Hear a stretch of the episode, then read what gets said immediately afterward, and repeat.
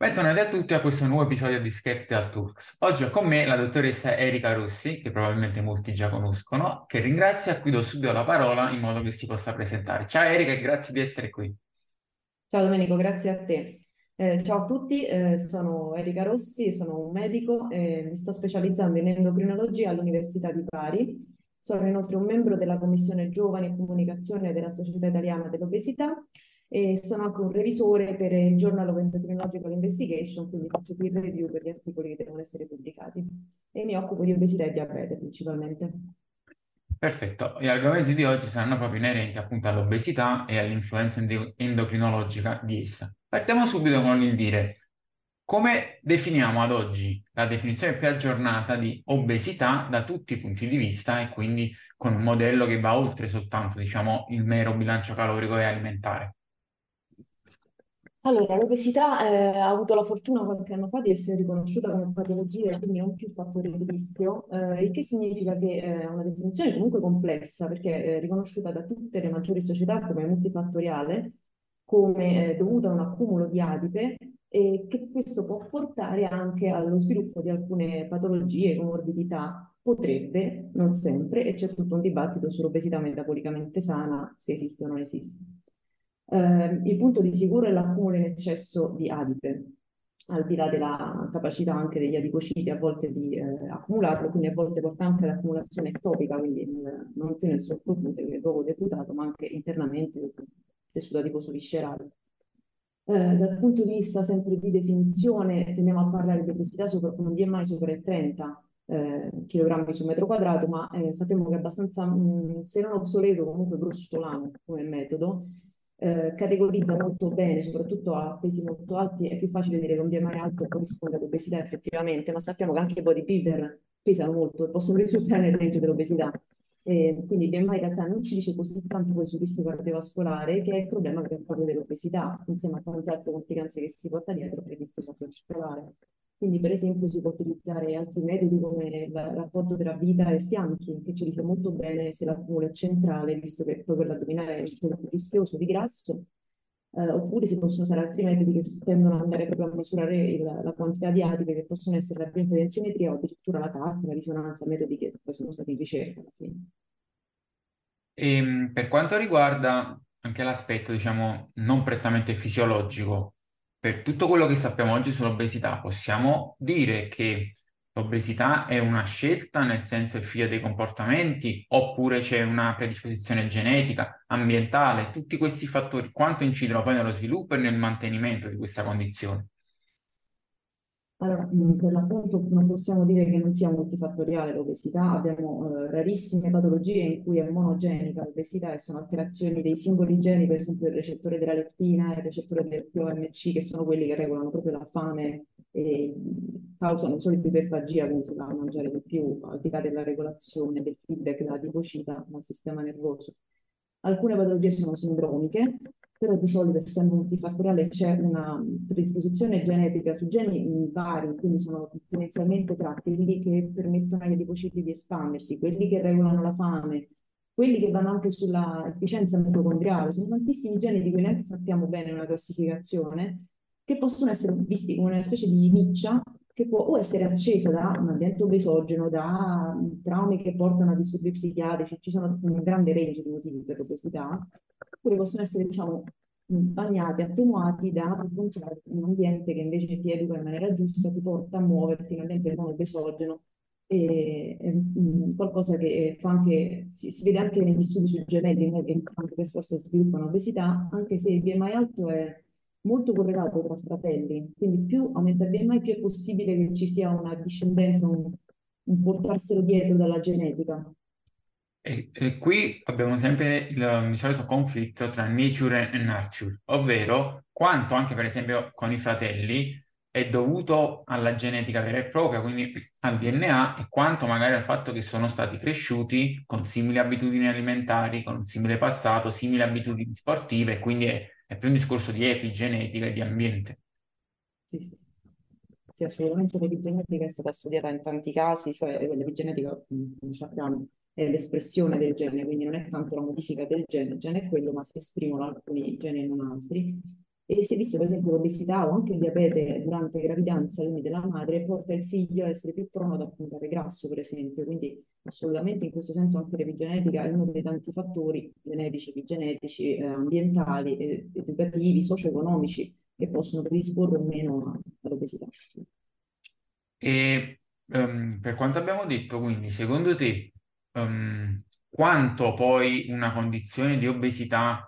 che magari appunto è manifesta già a livello familiare da, da più generazioni, può essere realmente combattuta con cambi di stile di vita, sport, alimentazione e anche per quello che riguarda magari modificazioni del sistema reward e quindi il rapporto con il cibo, eh, quanto c'è un vero margine di intervento e quali possono essere gli interventi migliori. Il punto dell'intervento è, diciamo, un tasto dolente, nel senso sono tanti anni che studiamo l'obesità, cerchiamo di capire sia le cause e quindi poi le terapie e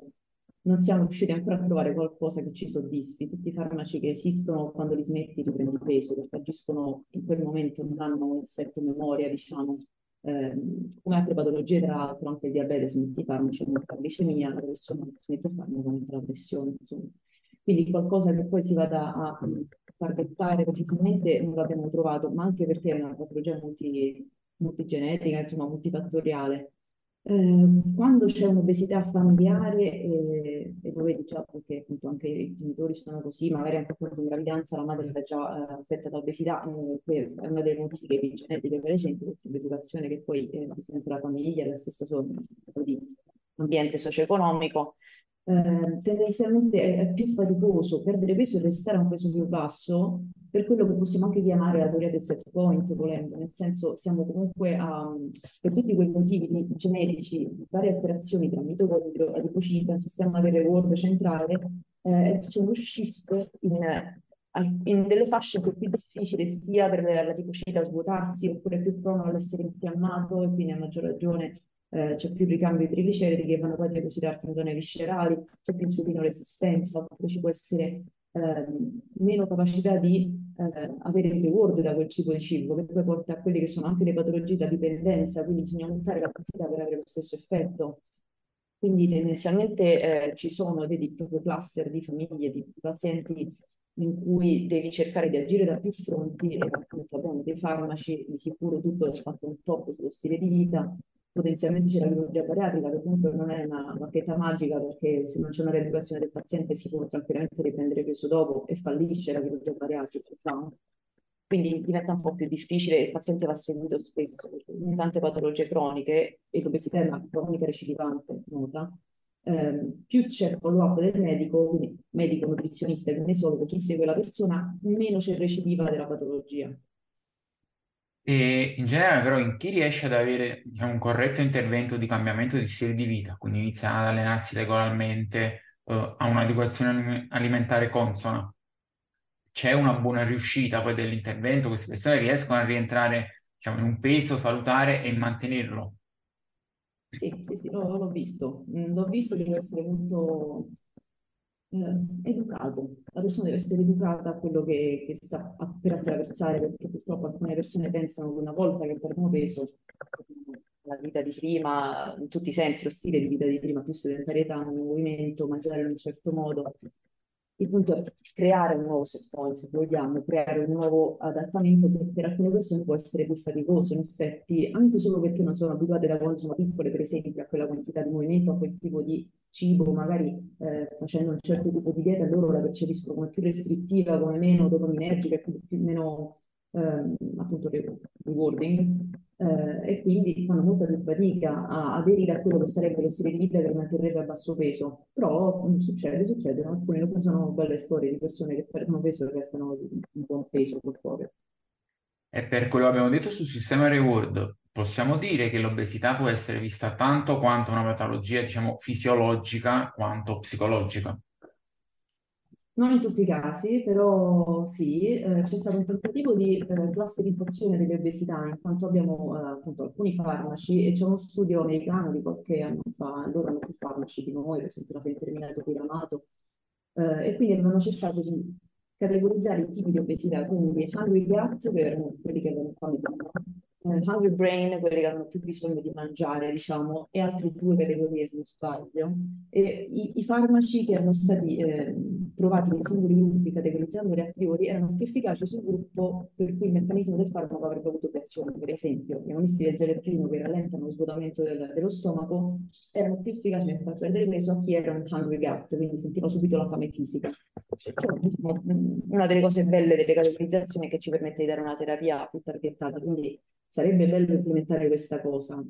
in questo senso, sì, sì. Probabilmente potrebbe essere una futura linea dello sviluppo dei vari tipi di intervento, una volta capito, diciamo, perché la persona ha un tale rapporto col cibo ed è portata a sovralimentarsi, agire su quelle che sono le cause di questa sovralimentazione. Sì, sì, per esempio c'è un farmaco, il naltrexone bupropione, che è molto utilizzato per chi ha appunto un approccio mh, di tipo eh, più psicologico, più bisognoso del cibo dal punto di vista della sensazione che dà, non tanto perché ha fame, per esempio, e ha varie controindicazioni effetti collaterali, quindi purtroppo non si dà tantissimo, soprattutto in Italia. Però, per esempio, il bupropione, che è uno dei due conciliativi del farmaco, viene usato anche in persone che stanno cercando di smettere di fumare, quindi comunque un farmaco veramente attivo a livello centrale e può essere buono in questi casi. Non dovresti femminilizzare il paziente, serve qualcuno fa proprio questo, deve essere per il medico. Andiamo a parlare un po' di quelli che sono gli effetti poi endocrinologici dell'obesità, come la condizione di obesità e anche eh, definendo eh, dove inizia l'obesità, dove finisce il normopeso, inizia il sovrappeso e inizia poi l'obesità e come queste condizioni possono andare a modificare il profilo endocrinologico, quindi ormonale, de- delle persone, se ci sono differenze tra femmine e maschi. Innanzitutto, come tante patologie, è un continuum, quindi noi abbiamo appunto deciso di mettere prima 25 per dire sovrappeso, 30 per dire obesità e via dicendo, eh, ovviamente è un continuum. Infatti abbiamo persone obese, metabolicamente sane, persone sovrappeso che già hanno diabete, sì. Quindi ehm, insomma, c'è un continuum sia di peso, eh, oltre al quale si può parlare come di obesità, ma per convenzione, sia anche di complicanze, perché appunto inizialmente può essere un'obesità metabolicamente sana, però tendenzialmente le complicanze si sviluppano. Di solito sono le persone giovani che pensano bene, anche con un BMI abbastanza alto, sopra il 35, ho visto persone con decine perfette, colesterolo nella norma, pressione ottimale, sono che riescono ancora a compensare, però o poi per il tipo di fisiopatologia dell'accumulo di grasso, soprattutto ectopico, tendenzialmente si sviluppano le complicanze. Eh, diciamo, la più grossa differenza tra sessi va poi sulla sfera sessuale, appunto vera e propria, quindi la libido, eccetera, e degli ormoni sessuali e della funzione sessuale, mentre entrambi i sessi hanno le stesse problematiche, tipo per esempio osteoarticolare, quindi problemi dell'anca del ginocchio, eh, problemi cardiorespiratori, perché c'è proprio un blocco meccanico all'allargare il polmone, ovviamente se c'è un addome importante eh, pressione elevata, appunto, diabete, quindi problemi metabolici, um, tumori, perché tanti problemi dell'obesità, tumori sono correlati all'obesità, anche quelli a sesso specifici, quindi delle gonadi, soprattutto delle ovaie, per le donne dell'utero. Invece dal punto di vista di fertilità e riproduzione c'è questa linea. Entrambe le persone, i sessi, tendono a diventare ipogonadici, quindi il non funzionamento della, della funzione riproduttiva, che il corpo come se dal punto di vista diciamo, finalistico si rendesse conto che non è in grado di sostenere una vita, quindi né di fare spermatozoi sani, eh, né di poter eh, cogliere, nel caso del grembo materno, una vita da poter far crescere e, e poter poi portare alla luce. Eh, nell'uomo quindi abbiamo paradossalmente una riduzione del testosterone, nelle donne un relativo aumento del testosterone, nel senso che è ipostrogenizzata quella donna e quello che di solito è l'iperinsulinismo che c'è nel corpo eh, stimola le, le, cellule ovari che quindi producono più testosterone ma non riescono a rendere l'estrogeno. Quindi eh, c'è, questa mh, condizione paradossale di aumento del testosterone nella donna che poi blocca per feedback dall'ipofisi in giù la produzione di un ciclo mestruale sano perché inizia dall'ipofisi. Nel maschio eh, abbiamo fatto proprio una review l'anno scorso ehm, in cui eh, abbiamo parlato dei vari motivi, perché poi alcune cose ancora si suppongono, non è che si sappiano. Però, per esempio, sono a vari livelli, eh, negli adipociti c'è l'aromatasi che aromatizza il testosterone che passa, quindi sicuramente quello che gira viene un po' più trasformato in estrogeni, mentre quello blocca poi l'ipofisi perché troppo estrogeno, almeno gonadotropine. Un po' adipociti si catturano il testosterone, comunque è un ormone a base di colesterolo, eh, visto che l'adipocite è grasso e di fatto entra dentro e se lo sequestra, come fa anche con la vitamina D, come fanno altri prodotti di quelli.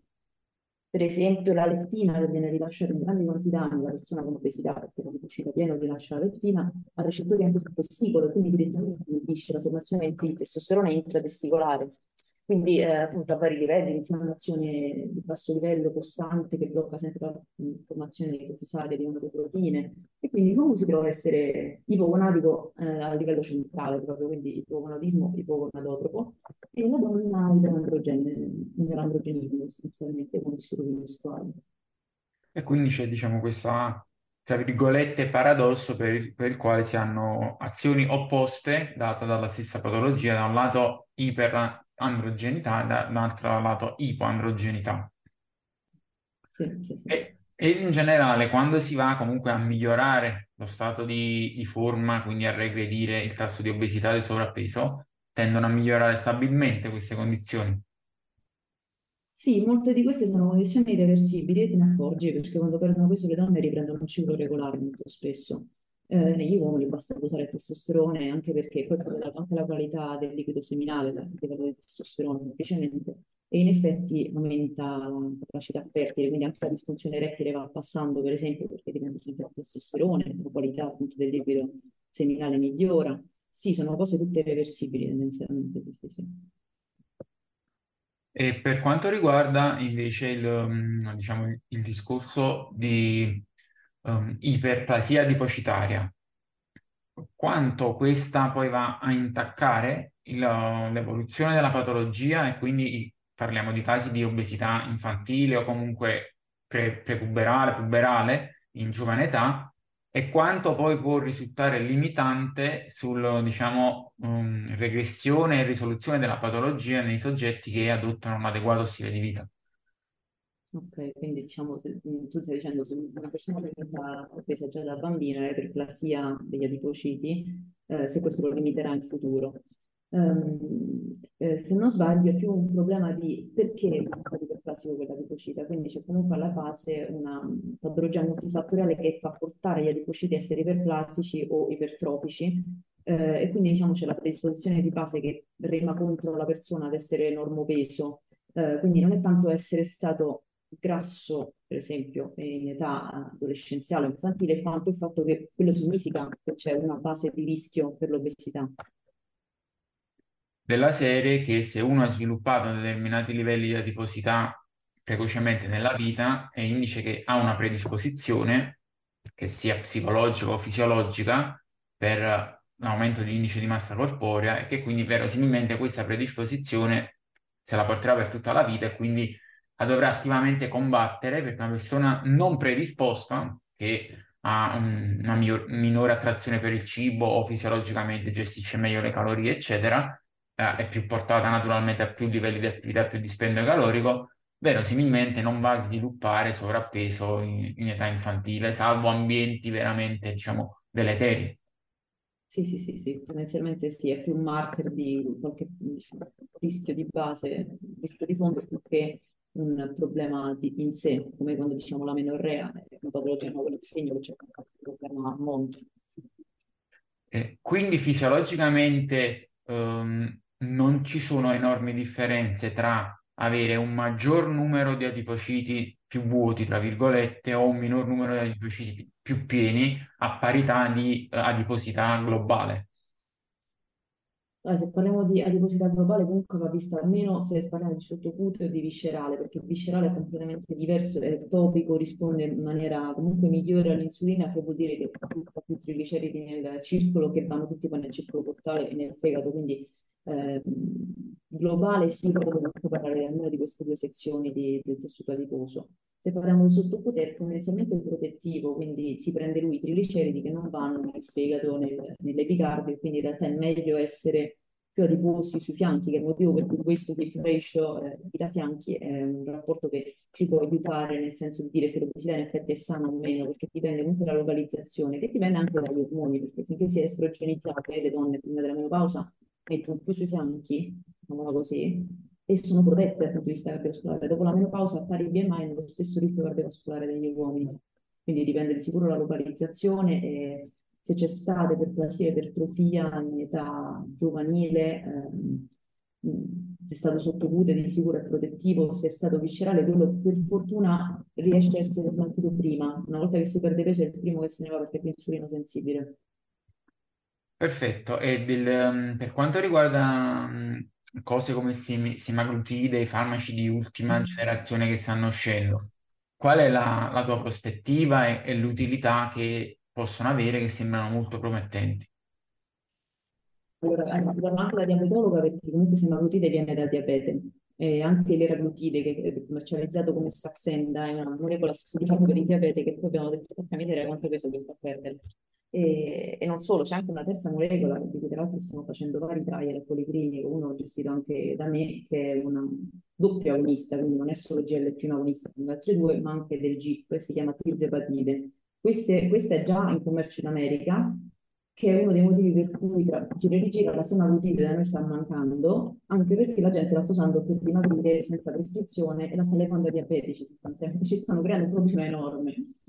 Comunque sono molto efficaci, agiscono sia sullo svuotamento gastrico sia sul senso di reward centrale, quindi appunto dal punto di vista sistema nervoso centrale, e per esempio il tirzepatide, che è quella di ultimissima generazione doppia agonista, eh, fa perdere fino al 20% del peso corporeo negli, negli studi sulla sola obesità senza diabete, che è il risultato paragonabile alla bariatrica. Pazzesco. È un'arma che non vedo l'ora di usare perché è ottima.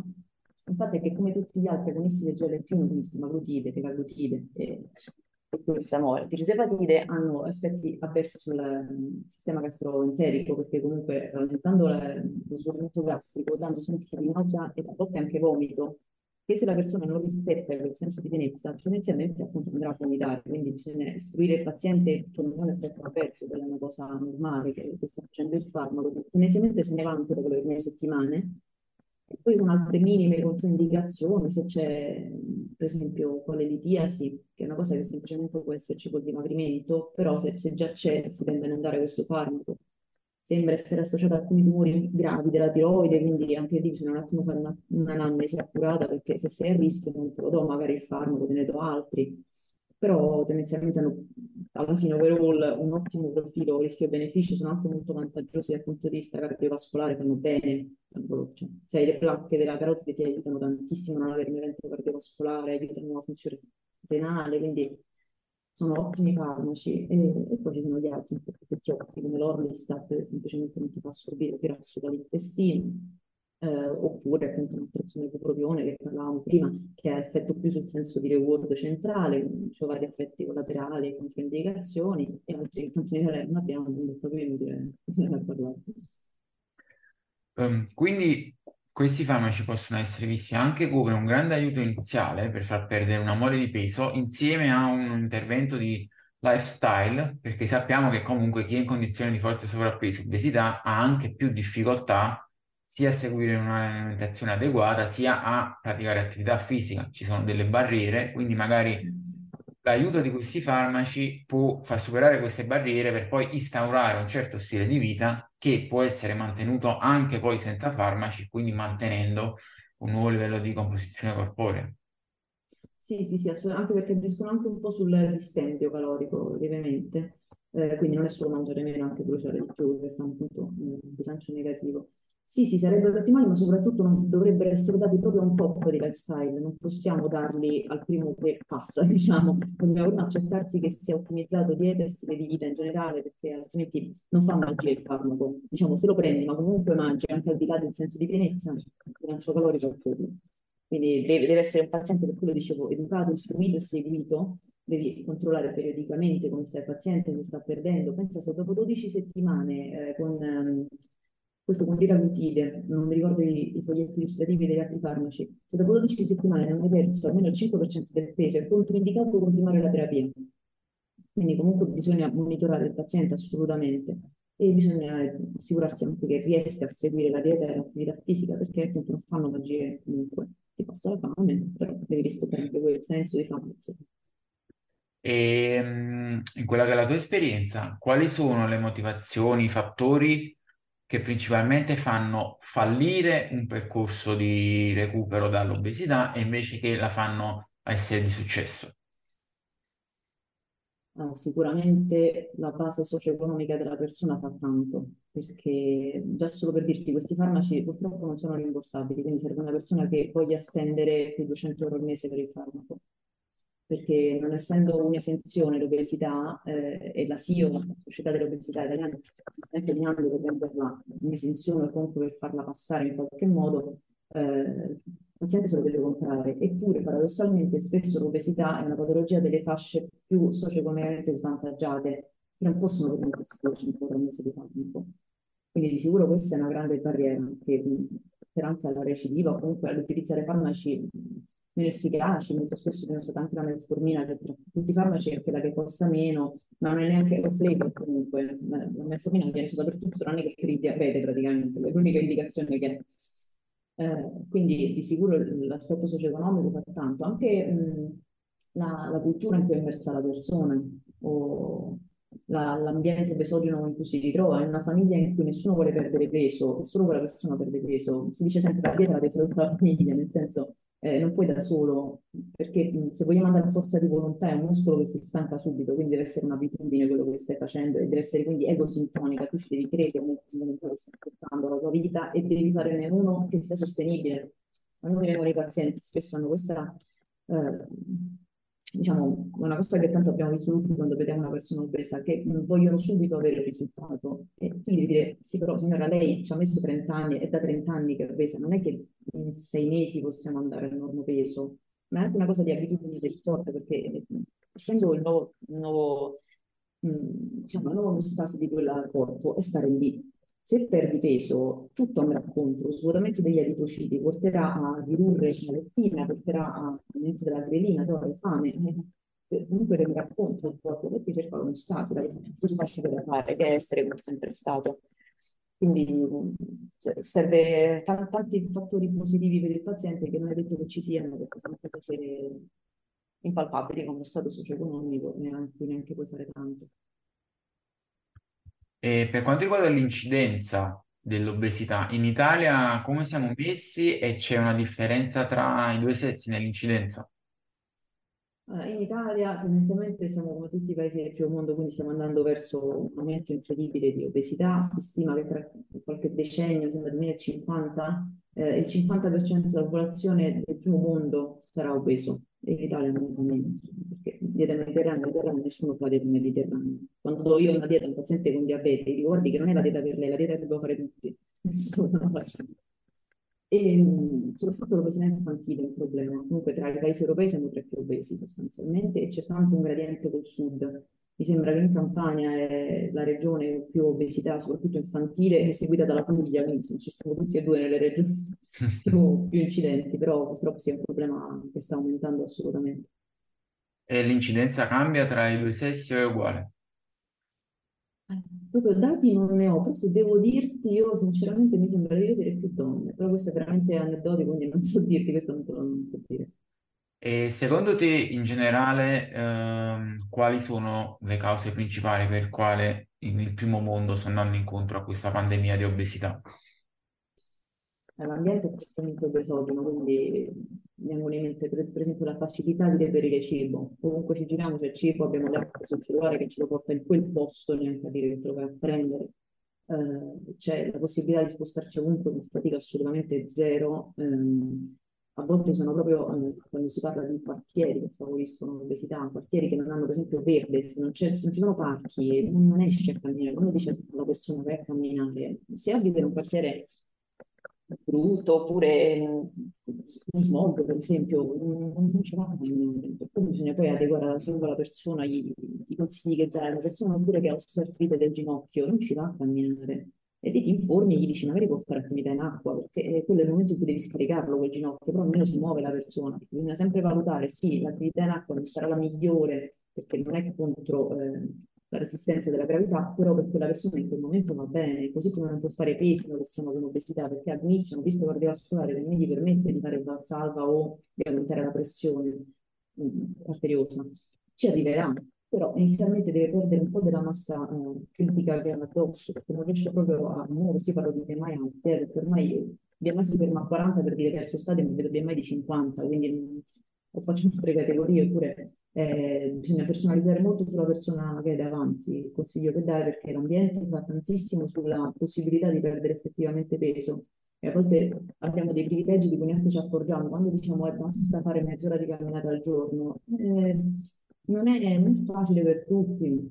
Oppure pensare a persone che devono badare ai genitori, che hanno i figli, che hanno, non hanno il lavoro. Non è, è scontato per niente, bisogna un attimo guardare in faccia la persona che hai davanti e dare il giusto consiglio che non è disponibile in tante cose che mi possono venire in mente ora. E secondo te eh, la grande disponibilità di cibo iperpaletabile e la mancanza, diciamo, di attività fisica sono, contribuiscono più o meno allo stesso livello o una cosa pesa più dell'altra? Eh, su- sul livello personale forse il cibo iperpalatabile è peggio, nel senso è, proprio, è- già noi siamo fatti per provare piacere mangiando il cibo, questo lo dico spesso alle persone che mi vengono e dicono eh, ma me piace mangiare, signora appunto ti piace mangiare, e il punto è che siamo fatti per provare piacere mangiando, e siamo proprio i circuiti che ci danno questo, altrimenti non saremmo neanche sopravvissuti, perché noi cerchiamo cibo perché ci piace anche mangiare, come l'attività sessuale praticamente, riproduciamo con quella, vabbè. E, sì, i cibi preparati fanno tantissimo, anche perché poi passare a una dieta che può essere molto più base per una persona, come dicevo prima, per una persona che è abituata a cibi preparatabili è una tortura, è una punizione, deve riabituare tutti, anche solo il palato, all'idea che non si sta più preminendo ogni pasto, come quando si comincia a levare lo zucchero dal caffè o il sale da, dal cibo, all'inizio non, non, si può sentire il sapore, poi dopo un po' ti abitui anche. Quindi sì, i cibi fanno tantissimo assolutamente, ovviamente tutto il packaging accattivante, eh, tutto il nudging che ci può essere sul social, che ti compare la eh, pubblicità, che ti compare l'influencer, quindi lo vedi, oh, sera adesso mi va quindi sì, assolutamente, anche quello ambiente, comunque, è molto esogeno. E lì, al massimo sui social puoi stare attento su chi segui, però poi ti capita qualunque cosa. E l'assenza di attività fisica, appunto, come abbiamo detto, c'entra anche con l'ambiente che è intorno, con l'educazione che hai, perché se i tuoi genitori sono sempre stati sul divano, non pensi proprio che una delle cose che dovresti fare nella giornata è attività fisica e dovrebbe essere uno dei basic needs dell'essere umano, io credo personalmente che siamo fatti per muoverci, quindi non possiamo stare tutto il giorno fermi e dobbiamo sentire questo bisogno. Per tutto quello che abbiamo detto, una tua prospettiva personale, appunto le previsioni dicono che per il 2050 il 50% del primo mondo sarà obeso, con tutti i problemi anche relativi alla qualità della vita, salute, ehm, fertilità e quindi nascite e quant'altro. Qual è la tua prospettiva su tutto questo? Pensi che ci possa essere un'inversione di tendenza o ci sarà un gap tra magari chi ha più consapevolezza agisce e chi ha meno consapevolezza e subisce un po' quello che gli succede intorno. Ah, io te la vedo in una maniera un po' lunga, eh, in maniera anche mendeliana, diciamo. Visto che l'obesità limita, l'obesità è importante, limita la riproduzione, a un certo punto potremmo avere centinaia di meno geni proni all'obesità in giro, perché non si è riprodotta la persona con un alto BMI, con un'alta adiposità, con problemi metabolici. Quindi io posso pensare che ci sarà un adattamento nel genoma, diciamo, mondiale sostanzialmente. Anche perché l'obesità è uscita relativamente in fretta, nel meno di 100 anni che abbiamo questo aumento incredibile di obesità, quindi i geni non hanno più tempo. E qui poi si ritorna alla teoria eh, del thrifty gene in cui ci serviva quando eravamo eh, hunter-gatherers avere la possibilità di accumulare tanto grasso e fino a medioevo, qualche decennio dopo, centinaia di anni dopo, era comunque favorevole accumulare grasso perché non si arrivava ai livelli interni. Adesso con tutto l'aumento perpalatabile, tutto quello che può dire aumento pesogeno, è molto più facile diventare obesi, però ci limita nella riproduzione. Quindi dal punto di vista di evoluzione, secondo me tenderà a autolimitarsi, però vedo molto più là parlando di questa cosa. Devo vedere un po' prima eh, diciamo, non vedo tanto la spinta a non voler essere affetti da ecco, questo devo dire. Quindi per quanto possiamo prenderne consapevolezza, magari si divide la popolazione, metà di noi, delle persone, hanno capito il problema che c'è, eh, e poi c'è tutto un discorso sullo stigma,